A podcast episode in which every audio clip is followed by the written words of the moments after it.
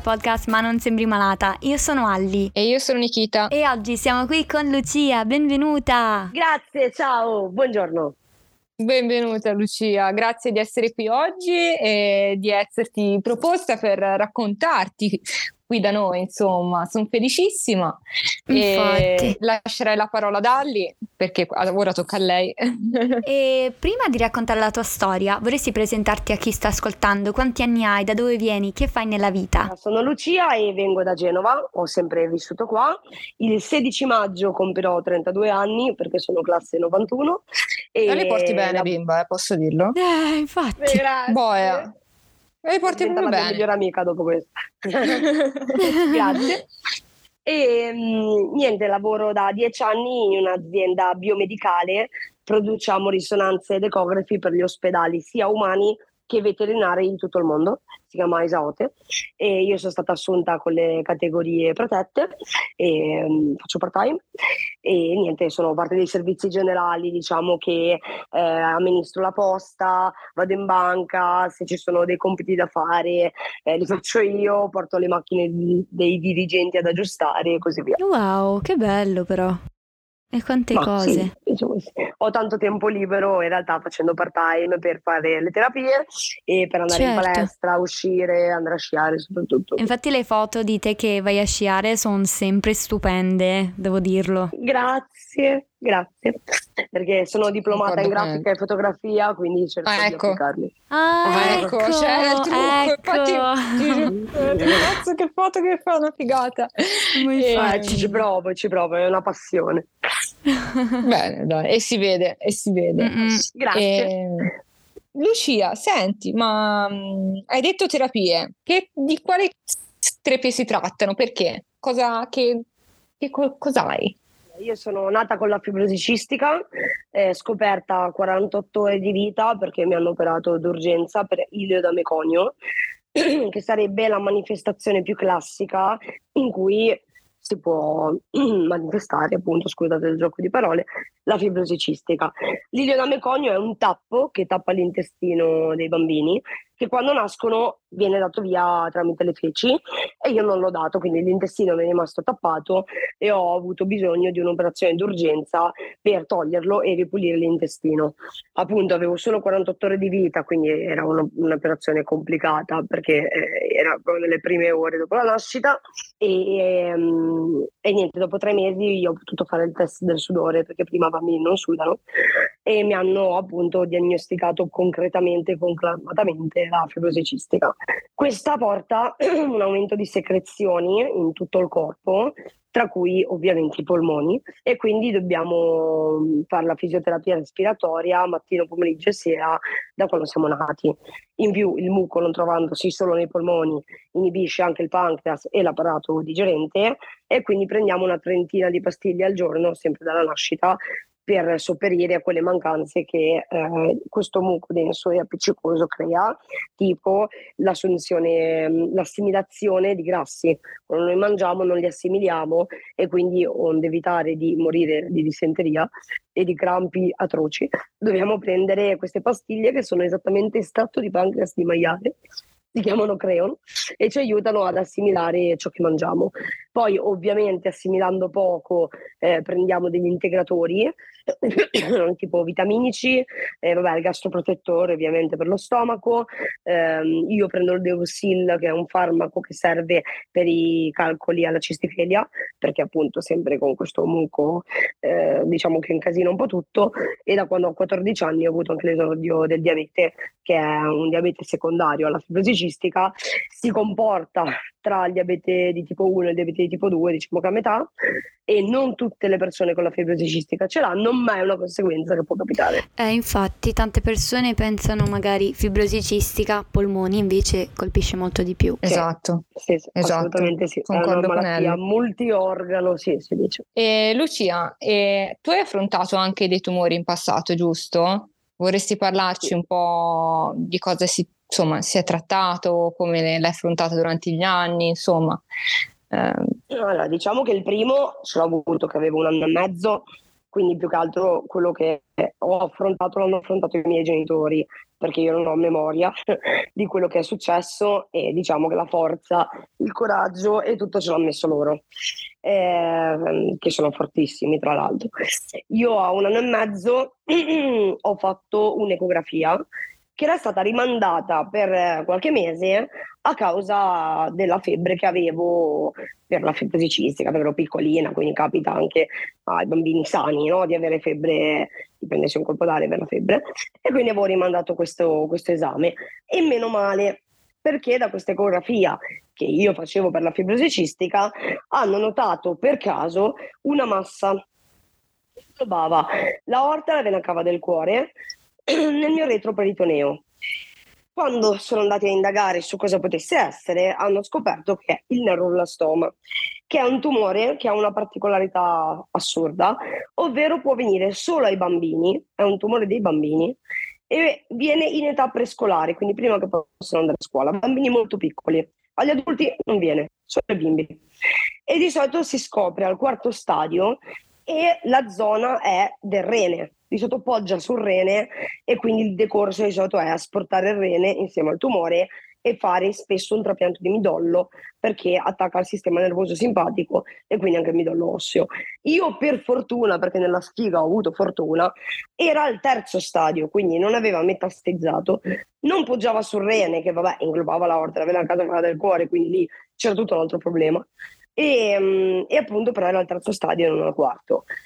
Quindi, tanto sono il primo caso al mondo di fibrosi cistica con neuroblastoma addominale, perché di solito appunto poggia sui reni.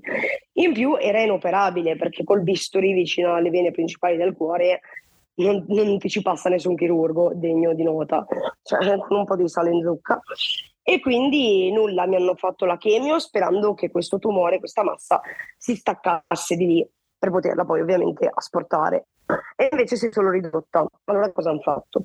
Mi hanno fatto la chemio, eh, cicli ridotti di un terzo, perché con la fibrosi cistica e i germi che dominano i nostri polmoni di fibrosi cistica eh, rischiavo di morire di polmonite perché se mi abbassavano troppo le difese immunitarie con la chemio i germi che colonizzano i miei polmoni avrebbero preso il sopravvento quindi me l'hanno fatta ma eh, cercando di non abbassarmi troppo le difese immunitarie Detto questo, ehm, dove vabbè ci sono stati vari casini perché non esisteva il port, il portacat, che è quello aggeggio che mettono le persone che appunto devono fare la chemio, che viene messo dalla giugulare sotto pelle sul petto ed è protetto, dif- difficile che si infetti. Ai tempi c'era il Broviac, che è praticamente un catetere venoso centrale che entrava dal collo e usciva sul petto dove mi attaccavano le flebo e mia mamma mi ha raccontato che giocando con mio papà per sbaglio me lo sono strappata, quindi c'è stata una scena film horror con sangue ovunque.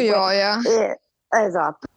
Però invece che sostituirmelo perché era un'operazione, praticamente me l'hanno aggiustato. Nel punto di giuntura dove c'è stato l'aggiustamento mi è venuta un'infezione e sono andata in setticemia quindi stavo rischiando di morire più per quello che per tutto il resto, perché appunto la setticemia è un'infezione che ti va nel sangue e ovviamente il cuore lo pompa in circolo, quindi obiettivamente hai un'infezione in tutto il corpo e mia mamma ha detto che ho passato quattro giorni solo a vomitare, c'ero tipo in coma, la sono svenuta, aprivo gli occhi solo per vomitare e poi vabbè, mi hanno fatto gli antibiotici, piano piano sono riuscita a sconfiggere anche questa infezione. E niente, praticamente dopo la chemio mi hanno operato, mi hanno tolto la parte di massa più esterna, eh, rispe- esterna rispetto alle vene principali e poi con la guanidina terapeutica radioattiva hanno trasformato, trasformato gli 8 cm residuali di massa da maligna in benigna e sono ancora lì calcificati, eh, li ho controllati molto spesso durante questi anni e poi ora sono 4-5 anni che li controllo una volta all'anno perché in realtà poi per quasi 30 anni mi hanno controllati abbastanza spesso. E um, nulla, questa, quest- tutte queste cure mi hanno inibito la tiroide, cioè me l'hanno resa tutta nodulosa e infatti io ho iniziato a tre anni a prendere l'Eutirox per aiutare appunto la tiroide che funzionava male. Eh, all'età di 14 anni, come vi dicevo prima, invece ho avuto l'esordio del diabete eh, che vabbè, psicologicamente è stata un po' tragica perché ero nell'età adolescenziale, scuola e quindi aggiungere a tutto il bagaglio che avevo anche 4-5 punture al giorno non è stato proprio facilissimo. E, però i miei compagni di classe mi hanno aiutato perché a un certo punto non volevo più andare in gita per questa cosa, poi invece mi hanno detto che cazzo stai dicendo e quindi ci sono andata e, um, e poi arriviamo ai miei 22 anni, quindi dieci anni fa, dove il giorno che ho firmato l'indeterminato nel lavoro che ho adesso, eh, mi ha chiamato l'ospedale che dovevo andare urgentemente là, sono andata e mi hanno detto che un nodulo che avevo nella tiroide, cioè era tutta nodulosa, ma uno di questi è impazzito, ha iniziato a riprodursi con delle cellule maligne e quindi avevo un carcinoma tiroideo detta proprio papale papale. E quindi era, l'iter sarebbe stata l'operazione e poi eh, diciamo che non si fa una vera e propria chemio per il tumore alla tiroide, si fa una iodioterapia radioattiva e questo percorso consisteva nel fare l'operazione di tiroidectomia totale, stare 20 giorni con una dieta rigidissima senza iodio e ragazzi tutto il cibo contiene iodio, quindi potevo mangiare tipo eh, pasta scondita e boh, due broccoli, una cosa del genere. E dopo questi 20 giorni praticamente mi chiudevano in una camera piombata, tutto ciò che entrava lì non poteva uscire, a parte il cellulare tutti i vestiti, tutto da buttare. E ehm, praticamente il primo giorno mi facevano prendere una pastiglia di iodio radioattivo di cui le cellule tumola- tumorali tiroidee sono ghiotte perché se ci fossero state delle cellule residue eh, con questa dieta senza iodio sarebbero state molto affamate e appena prendevo questa pastiglia di iodio praticamente se la mangiavano subito e sarebbero auto, si sarebbero autoeliminate.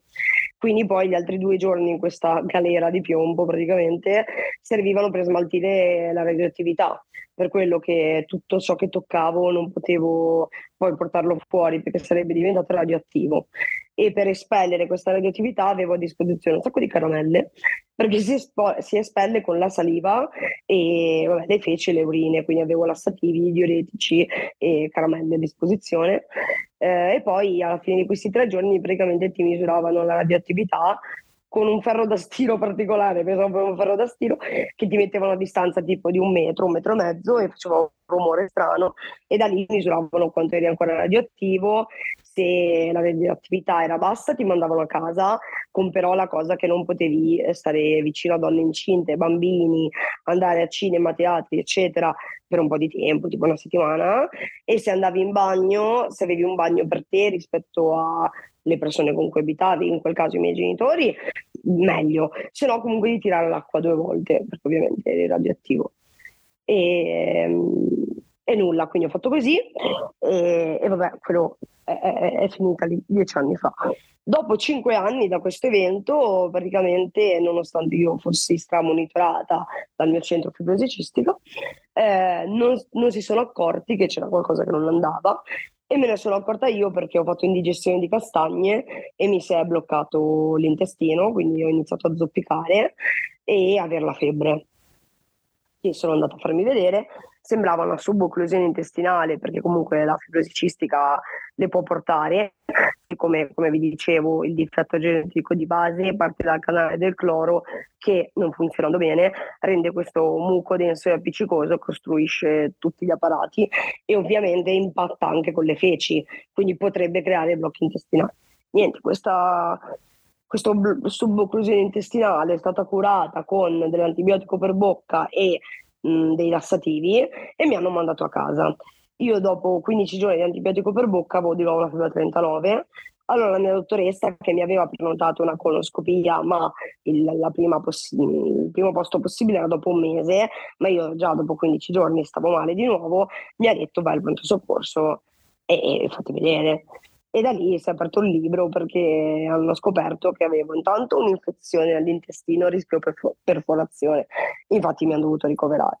Eh, dopo due mm. settimane di antibiotici endovenosi eh, hanno visto che l'infezione intestinale era passata, però la sacca scessuale che avevo a livello del colon, sempre nel retroperitoneo, era sempre lì e strozzava l'intestino dall'esterno, cioè praticamente dal retroperitoneo questa massa abbracciava l'intestino lo stritolava per farvi un'immagine un po' figurativa.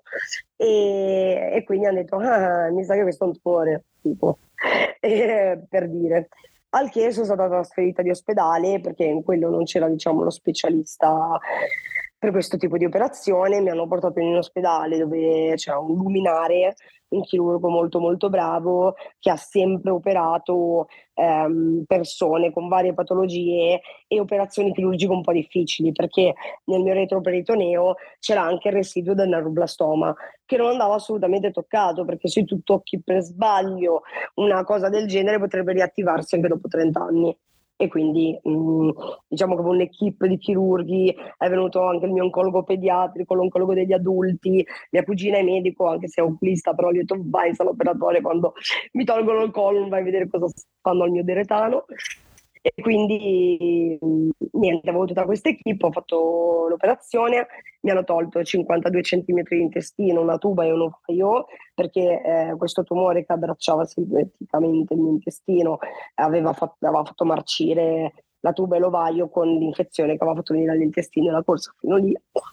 E, realtà poi siccome dovevano comunque togliermi il tumore perché mi strozzava l'intestino, non sono stati a farmi istologico eh, pr- prima di operarmi, non mi hanno fatto un lago aspirato perché a parte che era una, una posizione scomoda e poi avevano già capito che era maligno, però loro il beneficio del dubbio lo lasciano perché finché non fanno un istologico non possono sapere al 100% di che entità è il tumore, no?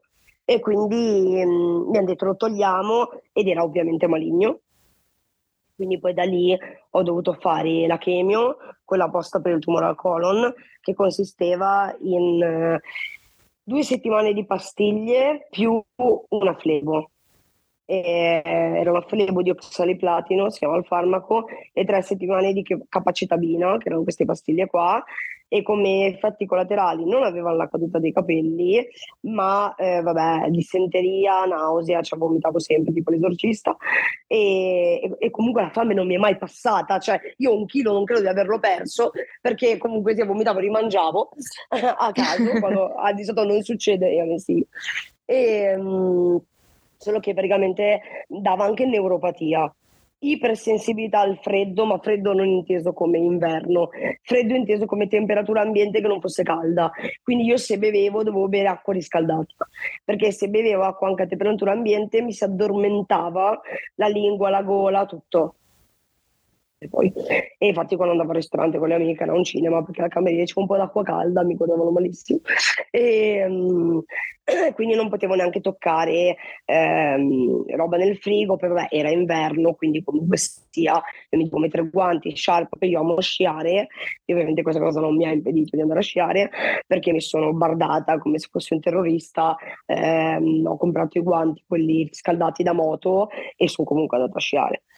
E detto questo, dopo tre, eh sì, dopo, dopo tre sedute da questa chemio, però mi è stata sospesa perché appunto dava neuropatia, che vuol dire che blocca i muscoli, e mi ha bloccato il diaframma e quindi non potendo respirare era un po' difficile sopravvivere.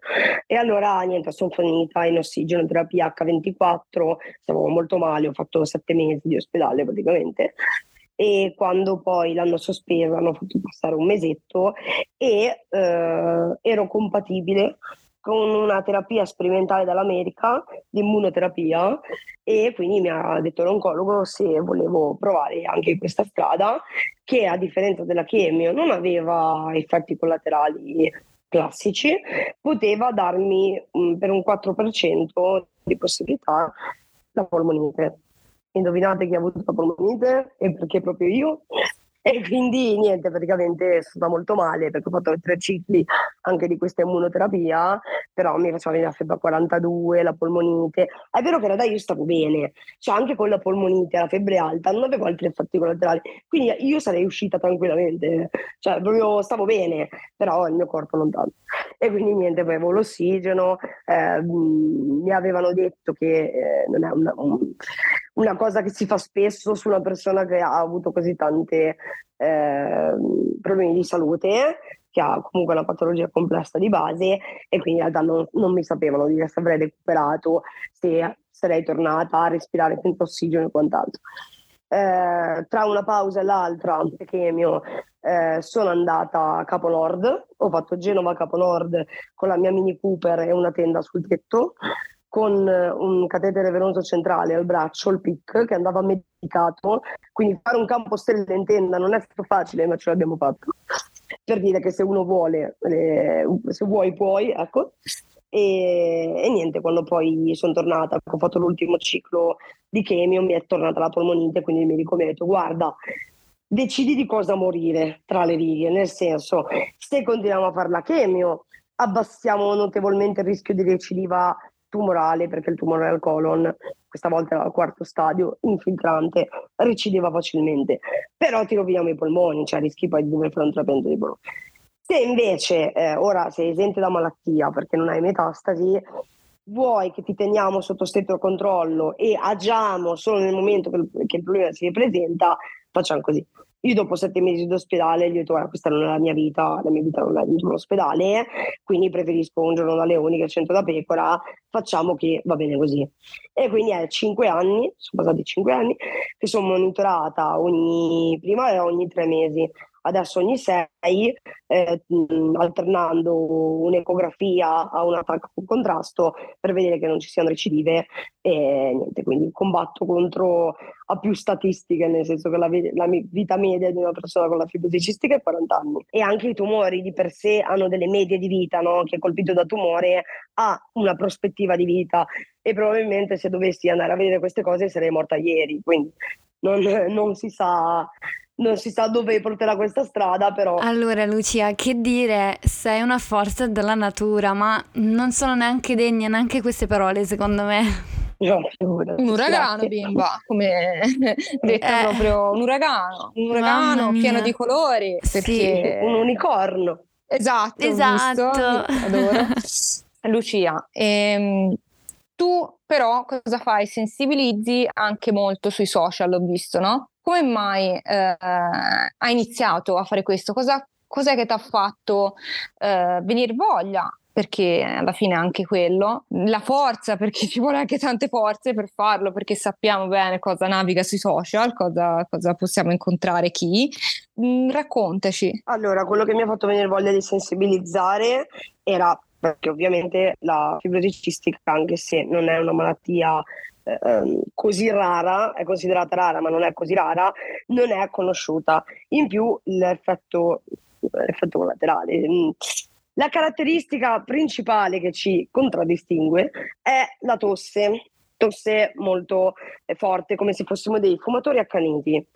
E ovviamente non è contagiosa perché è scaturita dai germi che abbiamo insiti nei nostri polmoni e che danno fastidio solo a noi stessi e ad altre persone con la fibrosi cistica. Infatti noi non ci possiamo incontrare, se ci incontriamo dobbiamo stare a due metri di distanza, preferendo posti all'aria aperta con mascherina e guanti sempre, perché eh, se no, se non facessimo questo, favoriremmo le cross infection, ovvero le infezioni incrociate dove io, Lucia, ho un determinato germe, tu, Genoveffa, con la fibrosi cistica, ne hai un altro e potrai prendermi io il tuo, tu il mio e così facciamo un cocktail party dentro i nostri polmoni e non è il caso di accentuare le nostre acquisizioni.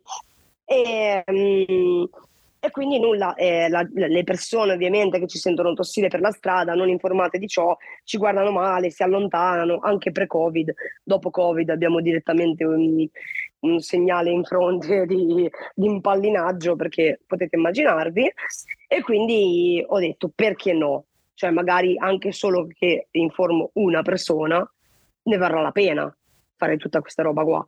E quindi sui miei canali social tento di, di, fare informazione, ovviamente non sono la Ferragni, quindi ho un seguito limitato, ma eh, mi, mi batto per questa cosa. E diciamo che da cinque anni a questa parte, anche perché per la fibrosi cistica è stato trovato sono stati trovati dei farmaci innovativi in realtà già dieci anni fa è da dieci anni che studiano eh, questi modulatori, si chiamano. Come vi dicevo prima, il difetto genetico di base della fibrosi cistica è eh, improntato sul canale del cloro e hanno trovato la chiave per ristabilire il cloro, il giusto quantitativo di cloro, eh, apporto di cloro nel corpo di una persona con la fibrosi cistica e quindi di fatto diventi quasi sana. Dico quasi perché purtroppo eh, questi modulatori non risanano il danno che è stato fatto fino a quel momento ai polmoni, però la parte che è ancora sana te, riescono a fartela sfruttare al 100%. C'è gente che respirava con un 40% di funzionalità respiratoria è arrivata anche a 90% capisci che ne è recuperata Madonna. di qualità di vita. C'è gente al test del sudore che è negativa, gente che non fa neanche più le terapie perché non avendo più catarro nel corpo, respirando come una persona sana, non ne sente neanche più il bisogno. Cioè questa è una qualità di vita della Madonna e ovviamente se hai questi benefici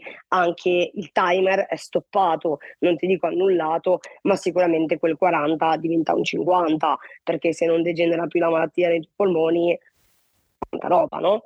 Questa roba, certo. eh, queste, queste, cose, questi studi sono venuti fuori da dieci anni, però i primi cinque anni erano per pochissime persone, erano comunque per eh, mutazioni di un certo tipo. Da cinque anni a questa parte hanno trovato questa chiave per la mutazione più comune in fibrosi cistica e poi sono riusciti ad espanderla quasi a tutte le altre mutazioni. Siamo rimasti orfani di terapia, 15% a livello mondiale, il 15%. Io ho due mutazioni molto molto rare che non sono studiate, quindi per certe mutazioni si è studiato quantomeno in laboratorio che questo farmaco non funzioni. Su di me non lo sanno perché non è studiata, cioè il mio dottore mi ha detto hai due mutazioni troppo rare, non sono studiate e quindi in realtà non si sa se fa effetto o no. E se voi vi chiedete, vabbè, perché non te lo fanno provare? per soldi, perché costa 20.000 euro al mese a paziente e in Minchia. Italia, in Europa è illegale prescrivere i farmaci off label, cioè fuori dal bugiardino. Il bugiardino dice che tu devi avere X eh, mutazioni per poterlo prendere e io ne sono esonerata.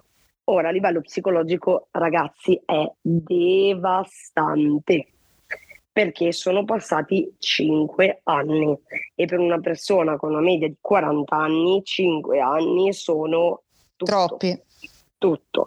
Quindi il primo anno dici, vabbè, l'ha andato in uso, in uso compassionevole a chi stava peggio, ci mancherebbe Dio, gente che rischiava il trapianto di polmoni, ora eh, è riuscita a recuperare i suoi con tutto quello che per, comporta poi un trapianto di polmoni, che non, non, pensate che sia la risoluzione, un trapianto di polmoni ti allunga la vita esatto. di media di 5 anni. Esatto, infatti volevo dire, perché tanti purtroppo pensano che col trapianto dei polmoni, eh, insomma, eh, sì, la, la, gente poi stia bene, ecco, ma in realtà è lungo, insomma, il post trapianto, c'è il rischio di rigetto, cioè ce ne sono 2000 anche da pensare lì, eh. E Quindi... in più gli antirigetto sono cancerogeni, con ecco. tutto che diventi immunodepressa come se facessi la chimio, ma poi gli antirigetto sono cancerogeni quindi comunque sia una, una vitaccia, nel senso ovviamente è l'ultima spiaggia quella. Mi ripeto, c'è gente che ave, aveva quel destino e per fortuna è riuscita a riscattarsi e a eh, virare, però il primo anno va bene, il secondo anno ti dico ok, il terzo l'hanno dato a tutti e io sono altri due anni che aspetto. E certo. quindi questa cosa a livello psicologico, perché ovviamente io sono contenta per gli altri, non vorrei mai che gli fosse tolta questa opportunità, però vorrei che dopo cinque anni fosse data a tutti, che non, non possiamo, perché poi alla fine diventa eh, malati di serie A, malati di serie B, cioè perché quelli sono guariti e noi moriamo alla vecchia maniera perché non è giusto che poi non ci sia un perché colpevole fisico. Mm, cioè, possiamo anche voler dire che non c'è un colpevole, anche se i soldi per me sono il colpevole. Ma eh, non mi interessa neanche più se c'è un colpevole, mi interessa che gli sto crepando alla vecchia maniera, che l'11 di aprile mi ricoverano, quando il reparto prima era sempre pieno, ora è sempre libero perché sono rimasta l'unica, eh, una delle poche a ricoverarsi. Cioè, questa cosa non va più bene o abbiamo anche noi il diritto di viverci questa qualità come se la vivono gli altri. Certo, certo, per questo la ricerca è fondamentale. Vedo anche sul tuo profilo che parli della ricerca del, della certo. Fondazione certo. per la ricerca della, scientifica sulla fibrosi cistica, raccolta fondi e tanto altro. È, è, veramente fondamentale questo. Esatto. Assolutamente esatto. sì, assolutamente Esatto, la ricerca è vita ragazzi, cioè non si deve dirlo, non ci deve girarci intorno, intorno, la ricerca è vita eh, è importante donare, è importante sensibilizzare come sta facendo Lucia e, se ognuno di noi lo facesse sarebbe un mondo sicuramente migliore, però eh, quelli, in quelli che lo facciamo insomma ci si prova e si prova anche ad arrivare più persone possibili. E, ehm, Lucia, io ci tenevo dire una cosa, e, ehm, cioè, o meno vorrei chiarire una cosa, che Vai. è un argomento a cui mi sta molto a cuore mh, mm, e che, ahimè, ci ho riflettuto un po' e vorrei capire anche per far chiarire magari a chi ascolta, per avere idee più chiare, perché mh, mm, il se vuoi puoi. Mm, ok. Uh, sono d'accordo, però in parte. Uh, penso che sia soggettivo. Magari uh, io, Nicole, con tutto ciò che tu hai passato, non avrei avuto la forza, può essere fisica, ma anche magari psicologica, di reagire a, a una determinata cosa e magari non sono neanche stata messa, diciamo, eh, in una situazione eh, favorevole, non so neanche come spiegartela, forse in una maniera un po' più, mm-hmm. eh, più chiara possibile. In un ambiente, diciamo, dove qualcuno mi aiutasse per far sì che, che questo se vuoi puoi si avverasse. E, mm, ecco, ci tenevo mm, a contestualizzare la cosa perché tanti eh, vedo che c'è un divario su questa cosa, no? Su, mm-hmm. su, sui social, l'avrai visto anche tu sicuro. E, ehm, e, e, appunto io vorrei capire cosa ne pensi, per, cosa ne pensi, cioè mh, mm, perché... Io, eh, io penso che sia legittimo avere preoccupazioni e sentimenti contrastanti. Io non è che ci sono andata a cuor leggero, la ah sì, minchia domani parto chi se ne frega. No, certo. c'erano tutte delle problematiche da valutare, tre settimane in capo al mondo con una polmonite bilaterale interstiziale ancora in atto, che stava ovviamente finendo, però era ancora lì, un catetere venoso centrale al braccio, 1400 complicazioni, ho chiesto ai medici, a tutti i medici oncologici, certo. fibrosicisti, cioè posso farlo e mi hanno detto di sì. Quando la mia testa si è data verso quella possibilità e l'ha accolta, allora l'ho fatta avverare. Se io avessi avuto più dubbi che voglio, no, non più dubbi che voglia di andare, perché la voglia di andare ce la puoi avere comunque, però certo. se poi mi, mi, crucciavo con il sei ma se poi non sono in grado di cambiare il celotto al pic, se poi mi succede qualcosa sto male, che fine. cazzo faccio? Non ci sarei andata perché certo. doveva essere una vacanza, non doveva essere uno stress. Quindi dico, se vuoi puoi, nel senso non ti fermare alla prima difficoltà. Se ecco. è una cosa che puoi davvero fare, informati con i medici sempre. Se ti danno l'ok, pensa che lo puoi fare nonostante tutto. Certo, certo. Eh, vedi, così, ecco, volevo, ci tenevo a specificare perché può essere, eh, po- le persone possono capire male e si, siccome eh, im- immaginavo che fosse così la spiegazione, ci tenevo a parte da dire perché ecco, se no eh, magari avresti ricevuto degli attacchi inutili come spesso capita. Mm. E, no, e sì, sì, sta... non, non, volevo invalidare nessuno stato d'animo, eh, barra nessuna situazione. Eh, Era anche... un... Se, se tu te la senti, pensa che c'è gente che, non so, ha girato il mondo senza una gamba e quindi lo puoi fare se vuoi, ma deve essere un piacere, non deve essere qualcosa che ti complica la vita. Ecco, per me non lo è stato. Dio, eh, la, la, Norvegia, ho fatto tantissimi chilometri in macchina, c'erano anche dei trekking da fare. Non è stato facile perché avevo ancora dei residui, residui di polmonite, c'era un trekking che davano per tre ore, ce ne ho messe comunque cinque perché non riuscivo, c'era molto impegnativo e l'ho fatto nonostante tutto. Però sti cazzi, bimba, mi, posso dirlo, mi... complimenti. Grazie. Cioè, scusate, devo dirlo, eh, siamo qua. Sti cazzi è sempre l'esclamazione migliore in, tutti, in tutte le casistiche.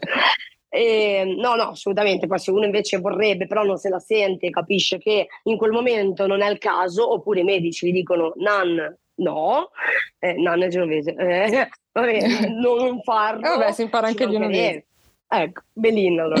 Ehm, allora non, non faccio, ci mancherebbe, ci saranno occasioni migliori. Quando a me hanno tolto la tiroide, che appunto ho dovuto fare quei 20 giorni di dieta senza iodio, avevo molto appunto non potevo mangiare quasi niente. E nonostante questo pensate che ho preso 10 kg perché la tiroide eh, senza tiroide e senza pastiglia sostitutiva, anche solo che per 20 giorni ho preso 10 kg, ho conosciuto che ne ha presi 20 e quindi anche quello a livello psicologico mm. è stra invalidante eh. perché poi non ci metti poco a perderli perché tu non li hai presi di cibo, li hai presi di ormoni, diciamo, di metabolismo, di altre cose e non è facile per smaltirli. E eh, questo, questo, per dirvi che in quel periodo lì io avevo già prenotato eh, 5 giorni a sciare a Livigno e il dottore mi ha detto te lo scordi perché tu non hai energie, devi fare mm-hmm. questa dieta. Quindi sono comunque andata a Livigno ma non ho sciato. Cioè per dire, ovviamente certo. poi ogni situazione ci si tara in maniera furba e senza farli stupidi, senza rischiare la vita. Però diciamo che le cose, tante cose, se clinicamente eh, è accettato eh, la situazione, dal medico dico che, che è valida questa, l'idea del, del, soggetto e dice ma sì per me la puoi fare e tu pensi di non poterci riuscire, pensa che invece magari con degli accorgimenti piccolini ce la puoi fare lo stesso. Mm-hmm. Mm-hmm. Sì, sì, questo ragionamento lo capisco perché uh, spesso uh, quando viaggio io mi faccio, allora io di base mi faccio mille pare, cioè ho l'ansia la mattina e la sera, ok? A partire da lì. Ehm, spesso eh, io cosa ho? Ho questo problema che eh, rischio eh, con diversi fattori eh, shock anafilattici, quindi vuol dire che se vado in posti dove ci sono troppe api eh, e in pungenape in quel momento non c'è diverse cose, però eh, però, però, ecco, come ho fatto come te, Lucia. Sono andata dai miei medici, ho parlato uno ad uno, eh, che sia oncologa, allergologa, ematologa, ogni medico di, di, di, tutto il team insomma, che mi segue per la mia patologia. E ehm, da ogni medico eh, ho fatto tutte le domande che avevo in testa, non mi sono limitata, anche quelle che mi sembravano più stupide, perché si limi- eh, alcuni si limitano a chiedere cose che poi alla certo. fine sembrano stupide, ma non lo sono. Mm-hmm. E, certo. E poi sono partita per i miei viaggi, ecco, con tutte le accortezze possibili, tutte, tu, tutti i consigli che loro potevano darmi e alcuni ho dovuto rimandarli perché me, oh, uno sta come sta, però altri sono riusciti a farli eh, anche grazie, ecco, a, a loro che insomma mi hanno aiutato certo. tanto anche il mio compagno è stato informato di ciò perché se mi succede poi qualcosa lui è quello certo. che poi deve reagire perché se certo. non reagisce lui è la fine però ecco con queste accortezze eh, ho fatto anche i miei viaggi e spesso su cosa succede che le persone vedono che viaggi vedono che vai a sciare per esempio vedono che vai per loro tu non ingrossi, non è, non è, nulla, tu ingrossi i tuoi sintomi, ingrossi la tua, no, no, come si dice, non ingrossi, come si dice? Eh, esageri, sì. Esageri. E questa è una cosa che mi sta terribilmente sulle palle. Loro non vedono cosa hai fatto prima di arrivare lì, cioè se tu mi vedi in discoteca, tu non sai che prima di uscire non mi sono solo dovuta truccare e vestire, ma io tra la cena e il truccarmi e vestirmi ho dovuto calcolarmi il tempo per fare l'aerosol, la fisioterapia, Vede? prendere esatto. quella pastiglia. Cioè, loro questo non lo vedono, pensano che tu, come tutti gli altri, ti sei vestito e sei uscito. No, guarda, l'outfit è l'ultima cosa a cui penso perché prima devo organizzare altre 500 cose. Ecco, ecco. No, una cosa che volevo dire dell'argomento prima è che sono molto combattuta tra eh, chi ha paura di, eh, di, dover fare per forza per dimostrare che ci riesce anche lui, quando invece dovrebbe ascoltare il suo corpo e frenarsi, e tra mm. chi usa la patologia come scusa, ma non perché è cattivo stronzo, perché magari psicologicamente non accetta la patologia e allora no, guarda, sono malato, non esco. No, allora cioè mi viene da spronare le persone così a certo, no, raga, cioè, davvero lo potete fare, lo potete fare sì. nonostante tutto. Eh, cioè, è ovviamente da, è un, una casistica talmente ampia, ogni situazione a sé, che fare un discorso univoco per tutti mi riesce difficile.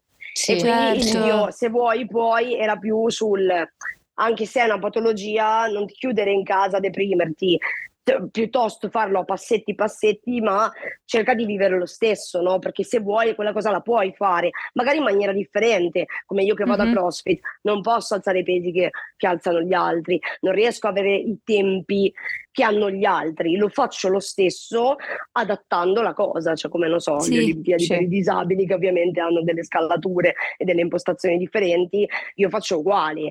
Quindi vedi che se vuoi, vuoi, io che la fibrosi cistica, la malattia polmonare, vado a fare crossfit ovvio che non è uguale a quello degli altri, però lo faccio. Quindi dico, se certo. vuoi puoi, come quelli che vanno in bici senza gambe, non lo so, cioè a- avranno ovviamente un'altra struttura di bicicletta, ma lo fanno. Era mm-hmm. questo il mio sprone, non era sì. invalidare ovviamente Certamente. altre situazioni. Poi non eh. darsi da soli dei limiti perché poi il mondo ce li, ce li dà e quindi anche lì ci lasciamo fermare anche da, dagli altri, dalla società e le barriere che incontriamo. Anche no, è un bel messaggio questo, molto esatto. molto bello. già, già ce ne danno abbastanza. Esatto. Lucia, cosa diresti Dimmi. alla Lucia del passato, alla Lucia del presente e alla Lucia del futuro? Oddio, allora. All, alla Lucia del passato direi che mm, è stata brava. E io sono sempre stata riconoscente al mio fisico per aver sopportato tutto quello che ha sopportato, e proprio a, a livello più fisico, non mentale e, e, le dico che alla fine eh, non è così male come si autogiudica spesso.